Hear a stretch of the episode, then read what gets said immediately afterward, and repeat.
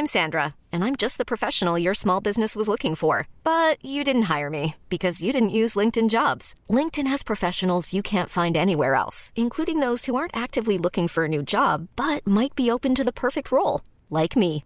In a given month, over 70% of LinkedIn users don't visit other leading job sites. So if you're not looking on LinkedIn, you'll miss out on great candidates like Sandra. Start hiring professionals like a professional. Post your free job on linkedin.com/achieve today.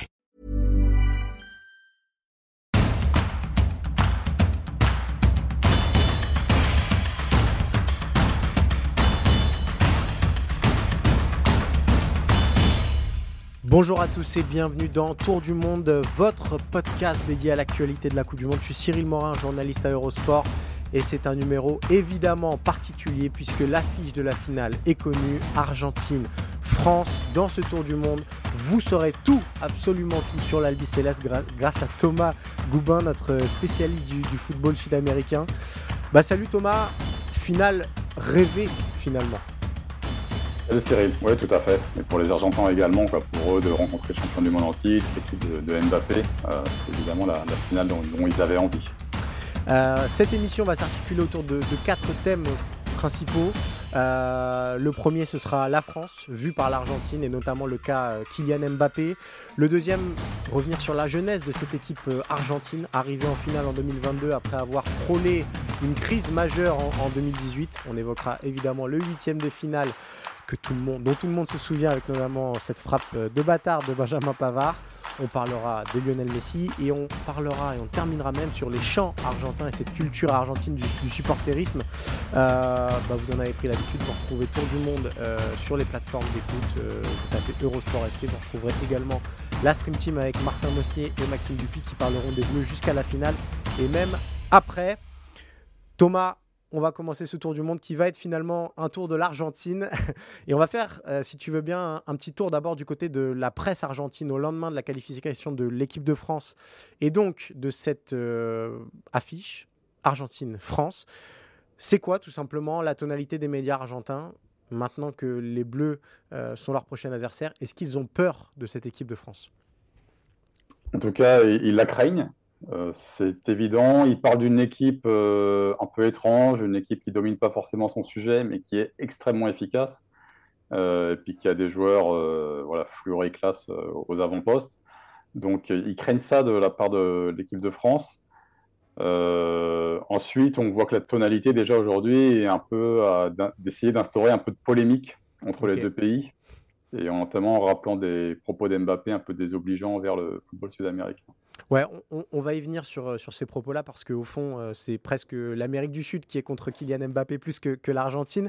Euh, je vais reprendre ce que tu disais sur l'équipe un peu bizarre. Je crois que c'est Clarine qui dit c'est une équipe bizarre qui semble plus limitée qu'elle ne l'est vraiment, mais qui ne pardonne rien. Il n'y a pas une crainte de se dire aussi, malgré tout, cette équipe de France, elle est plus complète et en tout cas, elle a plus de talent que l'équipe d'Argentine, ou ça, c'est impossible à avouer pour, pour la presse argentine? Je pense qu'en en début de compétition, ils pouvaient peut-être le penser. Ouais. Euh, mais aujourd'hui, la- l'Argentine euh, les a convaincus, tour après tour, finalement, qu'elle avait les armes pour neutraliser n'importe quel adversaire, y compris, euh, y compris l'équipe de France. Alors, tu l'as mentionné, ce match, c'est évidemment un duel, probablement pour un ballon d'or, euh, entre Kylian Mbappé et Lionel Messi. Euh, Il y a une phrase de Kylian Mbappé euh, qui avait été prononcée il y a quelques mois au micro de TNT Sport euh, au Brésil et qui, depuis, n'a cessé d'être ressortie par les médias euh, sud-américains. Euh, cette phrase, je vais vous la lire, c'est « L'Argentine et le Brésil ne jouent pas des matchs de haut niveau avant de se qualifier pour la Coupe du Monde. En Amérique du Sud, le football n'est pas aussi avancé qu'en Europe. Et c'est pourquoi, quand on regarde les dernières Coupes du Monde, ce sont toujours les Européens qui gagnent. On l'a vu encore ce, jeudi, on en parle sur Clarine, sur Olé. C'est quelque chose qui avait fait couler beaucoup d'encre en Amérique latine à l'époque? Ouais, ça, a blessé l'orgueil euh, du football latino-américain. Euh, en Argentine, on n'a pas du tout apprécié euh, ces propos-là. Je pense que de manière générale, de sentir que, les Européens vous regardent un petit peu de haut, c'est quelque chose qui passe forcément mal. Après, le constat de Mbappé, personnellement, me paraissait un peu trop, comment dire, Présomptueux. Oui, un peu trop tranché en fait. Ok, ok. ce qu'il disait n'était pas, ce qu'il disait n'était pas totalement faux non plus, puisqu'on a vu que par exemple bah, le Brésil finalement, même si les éliminatoires sud-américains peuvent être difficiles, euh, survole ces éliminatoires et puis en Coupe du Monde, à chaque fois qu'ils tombent sur un Européen depuis euh, quelques éditions, euh, ça ne passe plus pour eux. Et c'est vrai que l'Argentine sortait aussi d'une Coupe du Monde compliquée en 2018. mais il faut aussi ne pas oublier qu'en qu'en 2014, ça joue à rien. Quoi. Ils auraient pu être champions du monde si Higuain avait cadré sa frappe. Sur, le cas Kylian Mbappé, j'ai vu aussi ce, jeudi qu'on était encore sur la tonalité du meilleur joueur du monde versus son successeur. Euh, c'est quelque chose qu'on pouvait peut-être entendre, nous en tant que Français, en 2018. Il nous apparaît qu'en 2022, Kylian Mbappé a fait plus de choses pour être pour être considéré plus qu'un successeur, entre guillemets. Euh, ça, l'Argentine n'en démordra jamais jusqu'à la retraite de Lionel Messi. Tant que Messi jouera, le meilleur joueur du monde, c'est Lionel Messi pour eux. C'est fort possible, en tout cas jusqu'à aujourd'hui, parce qu'il sort aussi d'un super début de saison. Oui, tout à fait. Est-ce qu'il y a un an, la tonalité aurait été la même? On ne sait pas. Mais là, Mbappé, il s'affronte à un mythe aussi. Il s'affronte pas seulement à un Argentin, il s'affronte à un, mythe du football, euh, voilà, qui est rayonnant à ses 35 ans. Donc forcément, en, Argentine, euh, on continue de le considérer comme le meilleur joueur du monde. Eh, sur le cas euh, Mbappé aussi, j'imagine, et on, va en parler juste après, mais euh, est-ce qu'il y a un traumatisme lié uniquement à la personne d'Mbappé quant à ce huitième de finale 2018 bah, Il avait marqué les esprits, clairement. pour eux, ils ont vu, il a incarné en fait la différence entre ces deux équipes il y a quatre ans notamment avec une Argentine qui n'était pas, du, qui, qui n'était pas du tout dynamique, euh, qui manquait de puissance physique. Ouais. là, euh, en quelque sorte, Mbappé leur montrait euh, en quelque sorte la voie pour le futur. Le football est extrêmement rapide, avec beaucoup de changements de Alors le futur, on y est, on est même dans le présent maintenant, puisque euh, quatre ans après ce huitième de finale marquant euh, à Kazan, l'Argentine s'est qualifiée pour euh, la finale et affrontera donc, retrouvera donc l'équipe de France. J'aimerais bien qu'on revienne peut-être sur la construction de cette Albi Céleste et comment elle a réussi à se relever de ça, parce que avant même le huitième de finale face à l'équipe de France. C'était presque un miracle que l'Argentine se qualifie euh, en huitième dans cette Coupe du Monde 2018. Euh, les Argentins avaient commencé par un nul face à l'Islande. Ils avaient perdu euh, face à la Croatie. Ils s'en étaient sortis sur un éclair de génie face, à, face au Nigeria. Je suis retombé sur un de tes articles de l'époque, Thomas. Tu nous évoquais que tu nous expliquais que l'Argentine était à deux doigts de vivre son Aisna. C'était vraiment ça la tonalité à l'époque? Oui, il y avait énormément de conflits au sein de la sélection, notamment entre le sélectionneur Jorge Sampoli, qui n'était arrivé en fait que quelques mois auparavant, et puis les cadres, les Mascherano, les Messi. Et euh, ça se passait mal. Euh, il y a eu euh, clairement des, voilà, des, petites enfin, des engueulades, clairement, entre le staff technique et les joueurs. Sur le terrain, ça ne fonctionnait pas. Et d'ailleurs, le match contre la France, ça a été un peu l'arbre qui cache la forêt. Malgré la défaite, euh, ce 4-3, ils s'en sortaient plus, plus, ou moins honorablement. Ouais. On se souvient d'une image euh, de, de, de Sampaoli qui même demande à Messi en cours de match euh, quel coaching faut faire. Donc, faut, on a été à deux doigts de l'implosion pendant cette Coupe du Monde russe. Ouais, on sentait que c'était une équipe en fait où il n'y avait pas de ligne directrice, avec un Sampaoli perdu. Et quand tu parles de cette scène, en fait, Messi n'a pas du tout apprécié ça que Sampoli lui demande quoi faire. Euh, en fait, Sampoli avait mis Messi sur un pédestal, mais Messi ne se sentait pas du tout à l'aise dans cette position. Et d'ailleurs, quand Sampoli lui demande quoi faire, il l'a regardé en lui disant euh, C'est ton boulot. Ok.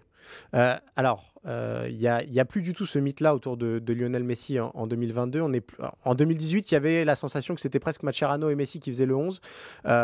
C'est beaucoup moins le, cas aujourd'hui, parce que déjà Macherano n'est plus là.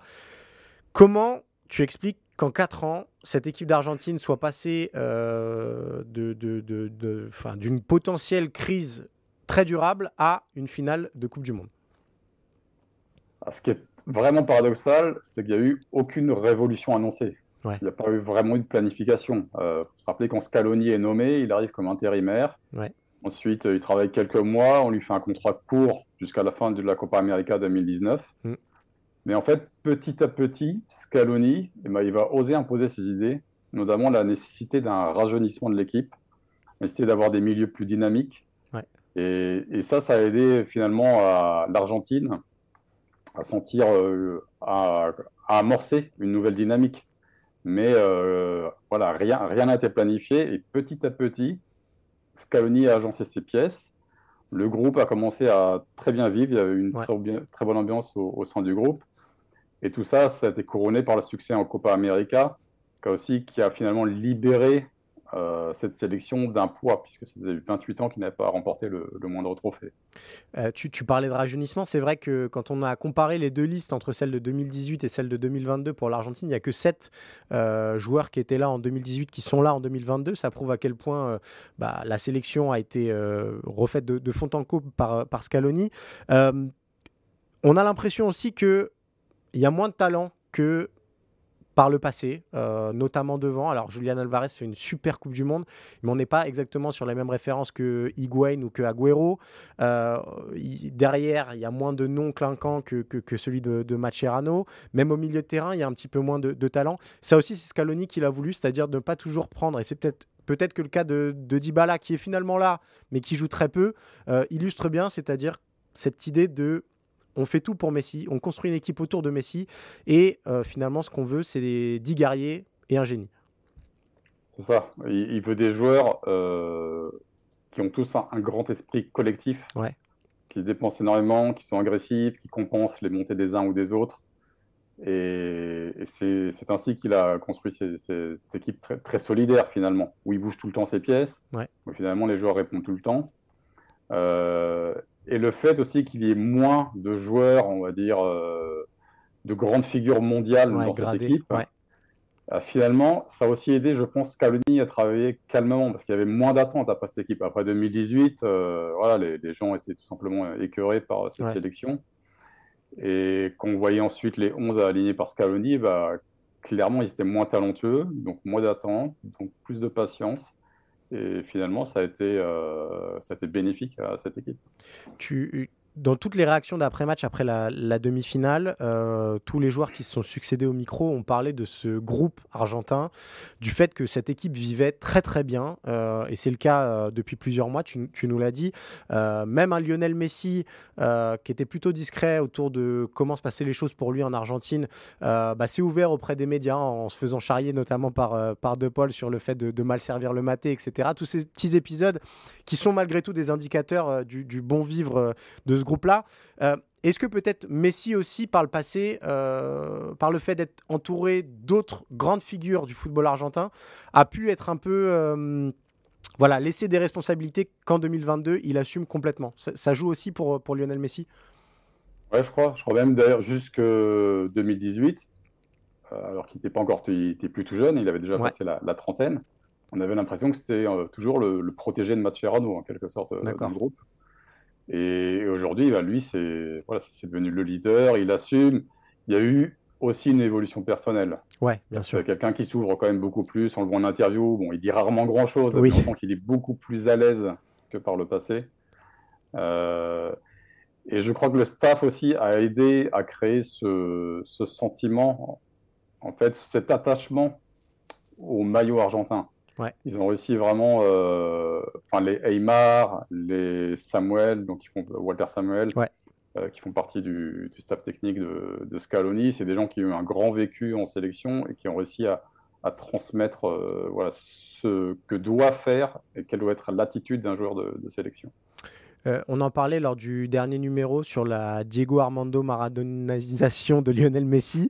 alors, ça s'est moins vu sur cette demi-finale, mais malgré tout, son mondial est absolument dingue en termes de performance pure.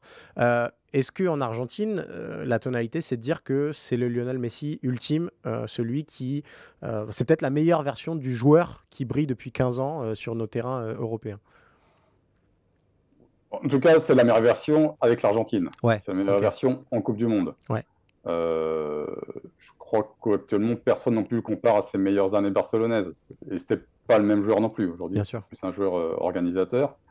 Euh, mais, mais, évidemment, ensuite, il y, a des évidences. Quoi. Les statistiques disent que c'est sa meilleure Coupe du Monde. Mm. Il n'a jamais rayonné autant avec l'Argentine. Euh, après, voilà, la comparaison se fait surtout avec son passé avec l'Argentine plutôt que son passé avec Barcelone. Ouais. Et, là, bon, clairement, il est décisif. Il a aussi, il y avait cette statistique qui pesait sur lui de, pas seulement de ne pas avoir gagné la Coupe du Monde, mais pas de jamais avoir été décisif lors d'un match à élimination directe. Et en fait, toutes ces barrières, il a fini par, par les abattre les, les, unes après les autres à 35 ans, voilà, ce qui est assez, assez prodigieux. Tu, tu parlais de, de barrières abattues on, a, et de, de matchs à élimination directe. Finalement, de l'extérieur, on a aussi le sentiment que le Mexique a agi comme un, accélérateur de particules pour, l'Argentine. Euh, il y a eu cette défaite inaugurale face à l'Arabie Saoudite qui n'était pas prévue et qui a brisé la dynamique de, de match en défaite euh, argentine. Euh, il y a eu ces 70 premières minutes face au Mexique où on a presque retrouvé une Argentine similaire à celle de 2018 avec euh, les, jambes qui tremblent et euh, une certaine, voilà, peut-être un, sentiment de peur et de ne pas être à la hauteur de la dernière de, Lionel Messi. Euh, ça aussi, c'est quelque chose qui se dit beaucoup que le but de Lionel Messi face au Mexique et cette célébration face aux supporters a absolument tout lancé pour l'Argentine dans ce mondial. Tout à fait, ça, ça a libéré l'équipe. Euh, voilà, dans, dans, ce mondial, il y a deux choses importantes. Il y a, le facteur Messi, là on l'a vu euh, contre, contre, le Mexique. Et puis après, il y a, il y a la force du collectif. Et ça, ça a été la deuxième période où, euh, où Scaloni fait entrer Enzo Fernandez et Julian Navarez, mm sont des joueurs qui ont à peine un an d'expérience en, sélection nationale et qui s'imposent directement et qui vont intégrer le 11 et qui ont permis, voilà, qui ont été des éléments moteurs dans le, dans le parcours de, de la vie céleste. Justement, tu, parlais de, ces deux-là, euh, Alvarez, euh, Fernandez. Euh, à quoi il faut s'attendre peut-être face à l'équipe de France pour cette finale? Parce que on l'a vu dans cette compétition, Scaloni s'est énormément adapté tactiquement. il a utilisé trois schémas différents le 4-3-3, le 3-5-2 et le 4-4-2 presque losange, ou en tout cas avec un Messi ultra libéré et, un Julian Alvarez qui prend la profondeur on sera potentiellement sur la même équipe que celle qui a joué la demi-finale avec un milieu renforcé pour limiter l'influence des Bleus ou il y a une chance peut-être de voir un, voilà, André Di Maria euh, titulaire sur ce match. Est-ce qu'il y a déjà des indices qui, fuitent en Argentine? Non, on n'en est pas encore à, ce stade-là. Scaloni a toujours su bien cacher son jeu. Mhm. Après, ce qu'on peut penser, est-ce qu'il est misera sur le même milieu que contre euh, la Croatie? Bon, C'est difficile à prédire il y aura clairement un plan Team Mbappé parce que la, force à chaque fois de, Scaloni, c'est de neutraliser les, points forts adverses et de sur ses faiblesses. Donc clairement, euh, Mbappé devra avoir euh, un, traitement euh, spécial qui, lui sera dédié. après, sur le reste du 11, voilà, c'est difficile à prédire. personnellement, je serais étonné de voir un nouveau Paredes, par exemple. Ouais. Je pense qu'il cherchera à avoir peut-être davantage de dynamique au, au milieu de terrain. Euh, si Didier Deschamps nous écoute, on l'espère euh, depuis Doha, euh, est-ce que tu aurais un conseil à lui donner pour...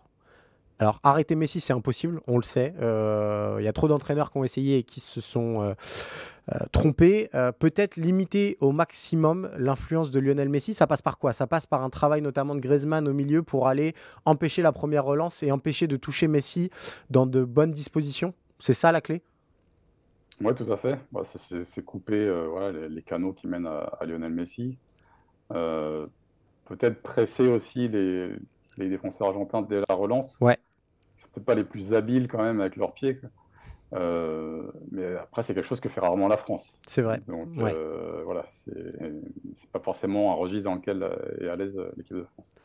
Euh, on, va avoir beaucoup d'affrontements euh, un contre un. Donc, on a parlé de, Kylian Mbappé. Le rôle de Griezmann sur, la, sur Fernandez probablement euh, sera très important. Chouameni dans, la zone de Messi. Peut-être le duel aussi qui, peut jouer, c'est Otamendi-Giroud. Est-ce que dans cette Coupe du Monde, l'Argentine a été, on l'a vu, notamment face aux Pays-Bas, à partir du moment où il y a eu des, des target men, comme on les appelle, c'est-à-dire des, attaquants euh, plutôt dominants dans les airs, l'Argentine ne gagnait plus beaucoup de duels euh, sur des longs ballons. Et euh, ça peut être aussi une des clés utilisables pour Didier Deschamps. Oui, tout à fait. L'arrière-garde argentine, elle, est petite, à, part, à, part, Romero, qui est seul à, à pointer au-dessus d'un mètre 80. donc c'est clairement un point sur lequel peut jouer, peut jouer Didier Deschamps. Euh, voilà, euh, en essayant de servir Olivier Giroud et également en servant son, son, jeu en remise. Ouais, complètement. Euh, donc ça, c'est quelque chose qui, En tout cas, on peut considérer que c'est un, des points faibles de, cette Argentine, peut-être même le seul vrai, vrai point faible. On va terminer cette émission par, par euh, évoquer ce qu'on n'entend que, tout simplement, dans cette Coupe du Monde. C'est les supporters argentins. Euh, Thomas, euh, Rappelle-nous peut-être, euh, donc là on devrait, je crois qu'on va atteindre des, des, sommets de chiffres, ils ne sont pas encore tout à fait officiels, donc on je préfère ne pas vous les donner, mais on peut être sûr que le stade de Lausanne va être rempli à rabord d'Argentins.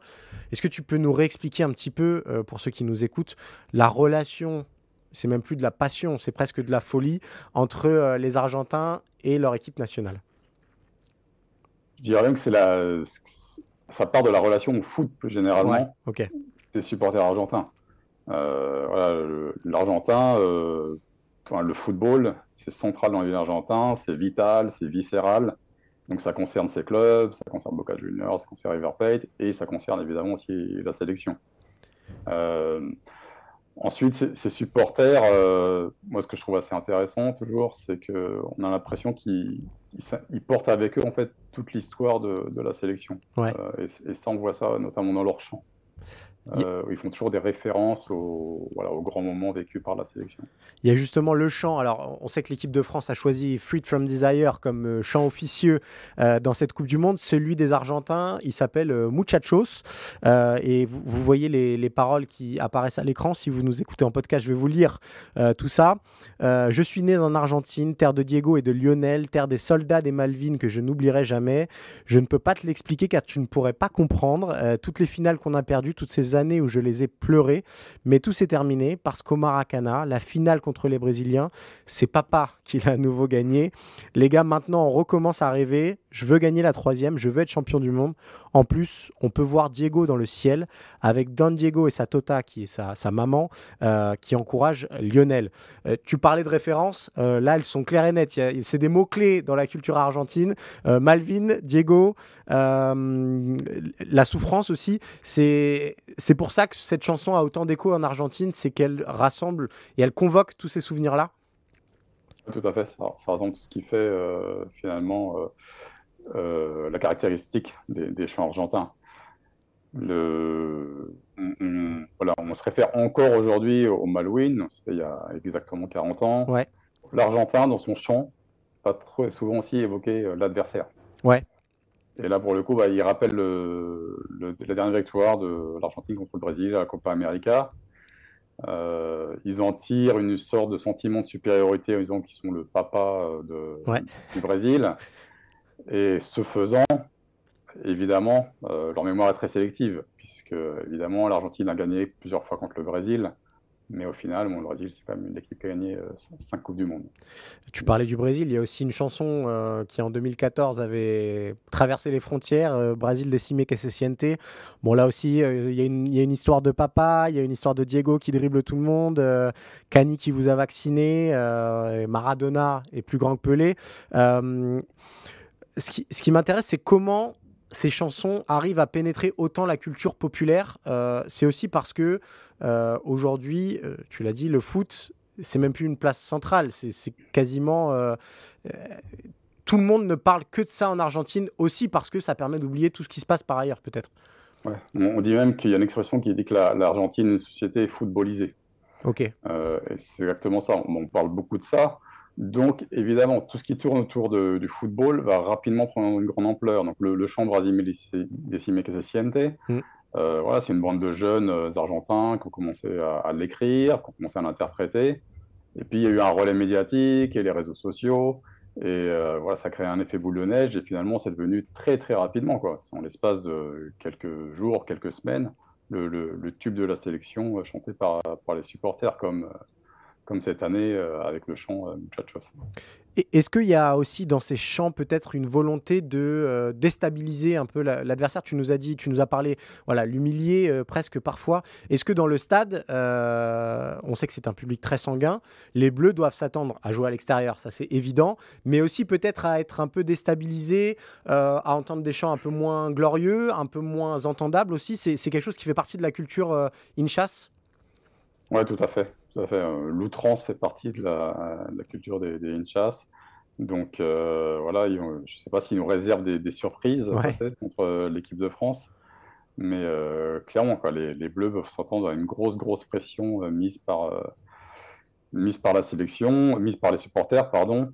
Et voilà, on peut même imaginer que d'ici dimanche, il y a un nouvel hymne qui va, qui va surgir. Ah oui, donc ce sera pas Muchachos, tu penses? Euh, ça reste l'hymne principal, mais euh, c'est vrai que comme tu le dis, peut-être qu'ils vont chercher à, voilà, se référer aussi à l'équipe de France, voilà, qui fait pas partie de leur grande histoire. Quoi. Leurs grands rivaux historiques européens, c'est plutôt euh, voilà, les Pays-Bas, l'Angleterre ou, l'Allemagne. Dernière question avant de te libérer, Thomas. Est-ce que toute l'Amérique latine soutient l'Argentine? Pas du tout. D'accord. voilà, une réponse assez claire. Euh, L'Argentin n'a pas vraiment bonne presse en fait en, toute l'Amérique latine parce qu'on les considère souvent comme, comme arrogants en règle générale, également notre football. Euh, il y a beaucoup de pays qui ont du mal avec l'agressivité du joueur argentin. Euh, voilà, c'est un peu une affaire d'idiosyncrasie, de, culture nationale. et au contraire, je crois qu'hier, euh, hier, par exemple, l'Amérique latine devait être vers, derrière le petit, derrière euh, le Maroc, par exemple, contre la France. Euh, le, voilà, les, pays qui ont été historiquement dominés, au-delà du football. mais avec l'Argentine, ils n'ont pas cette vision de l'Argentin comme, comme du petit pays. Ils ont plutôt justement cette vision de, de l'Argentin arrogant, l'Argentin qui, qui, se pense meilleur que, que ses voisins. Est-ce que la figure de Messi peut peut-être euh, adoucir un peu ça? J'ai vu un tweet notamment de Rivaldo euh, après la qualification de l'Argentine où il disait bon bah on a perdu Neymar, euh, on n'aura pas notre nouvelle étoile, mais pour cette finale je serai derrière Messi plus que derrière l'Argentine. D'ailleurs tu as raison. J'imagine que le fait que ce soit la dernière de Messi peut conquérir malgré tout des cœurs au-delà des frontières argentines. Ouais, tu fais bien de le dire. C'est vrai que la présence de Messi fait que certains oublient parfois leurs euh, sentiments anti-argentins et vont être derrière cette équipe. Euh, que ce soit euh, voilà, les, Brésiliens, Rivaldo a dit ça, et moi je vois ça, voilà, j'ai vécu quelques années au Mexique, donc j'ai gardé des connexions là-bas, où l'Argentin en général n'a pas très bonne presse, mais il y a les fans de Messi qui veulent le voir soulever la Coupe du Monde. Voilà, vous savez tout sur l'Argentine euh, de A à Z, comme promis, grâce à Thomas. Merci beaucoup, Thomas, pour ton apport pendant tous ces tours du monde. C'était la dernière de Tour du Monde. Je vous laisse entre les mains du FC Stream Team euh, avec Martin Mosnier et Maxime Dupuis qui évoqueront en long, en large et en travers la finale qui s'annonce euh, dimanche. On se retrouve début janvier avec Tour d'Europe, nos consultants habituels pour refaire le tour des cinq grands championnats européens. D'ici là, passez de bonnes fêtes, portez-vous bien et bonne finale à tous.